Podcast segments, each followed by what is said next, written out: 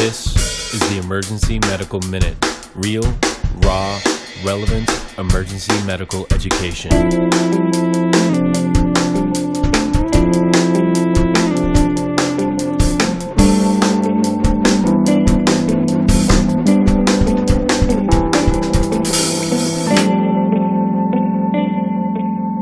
Please enjoy the show. Let's talk about uh, a new narcotic that's out there, very scary in the community, right? Have any of you heard of what's stronger than fentanyl? Carfentanil, great. So carfentanil is an elephant tranquilizer, right?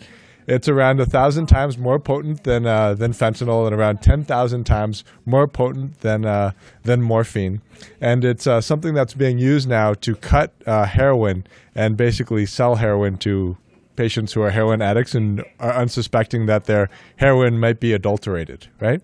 So first, let's ask you a question: What does what does carfentanil look like, or what would it look like for a heroin addict versus our normal heroin?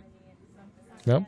So heroin comes in two forms, right? We have black tar heroin, which is by far the most prevalent form of heroin here in uh, here in Colorado. It's usually made in Mexico and shipped up, and it's basically produced from opium poppies and cooked down. Uh, carfentanil, on the other hand, usually does not look like black tar heroin, but looks kind of the more classic 1970s type heroin, which is white a white powder, which is usually a more pure form, uh, created in different ways. You know, carfentanil does pop up in. Uh, different carfentanil does pop up in different things like pills as well and we've had a few overdoses uh, here in uh, here in colorado now from this new agent uh, let me ask uh, let me ask um, with carfentanil what do you guys as healthcare providers have to be aware of Exposure, exactly. This stuff is extremely toxic, and fentanyl and carfentanil are both absorbed through the skin.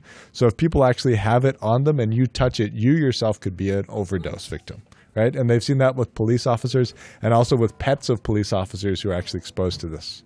Um, and then, what's the other thing that distinguishes carfentanil from our normal stuff? It's a thousand times more potent than fentanyl. Yep. So you gotta, you basically gotta empty the Pyxis of Narcan to really get these people back, right? So if you're giving them Narcan and give, if you give them one dose of Narcan and it doesn't work, and you don't move on from the fact that this is an opioid overdose, if they look like an opioid overdose, then the next step is just keep on giving them Narcan until hopefully they respond from it. Okay. Yep. So oftentimes you'd put people on a drip uh, after after you, you get them back. And for fent- for carfentanil or fentanyl, sometimes that's just short lived. They're on it for only a few hours, uh, but then but then typically you would have to put a drip drip on them.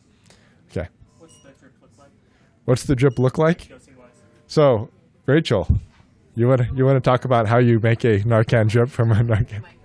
Um, so a normal drip is you you start it per hour at what dose they responded to. So a bolus dose that we give a patient if they don't respond to 0.4 or 1, we typically give 2, right, just up front. Um, so whatever dose that they finally respond to, so let's say 16, 20 milligrams, right, you might have to give them that much. That's how much you would start per hour.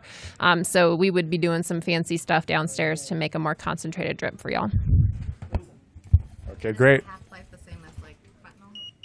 I actually don't know what the half life of carfentanil is, to tell you the truth. I'd assume that it's pretty similar and short, just like fentanyl. Okay, now we're going to end with a piece of trivia. Who is the inventor of the hypodermic needle? gentleman called Alexander Wood. He was a uh, physician in uh, in in Scotland, right in Edinburgh. And then who was the first ever IV overdose victim? Alexander Wood. No, it was, it was his wife who was a morphine addict. Yep. And then and then also another thing, the gentleman who invented Narcan was actually a uh, I think he was a pharmacist or a scientist up in New York. And then his son actually also died from a heroin overdose, and they didn't know that Narcan could be used in the field. So, okay, so interesting trivia to end with.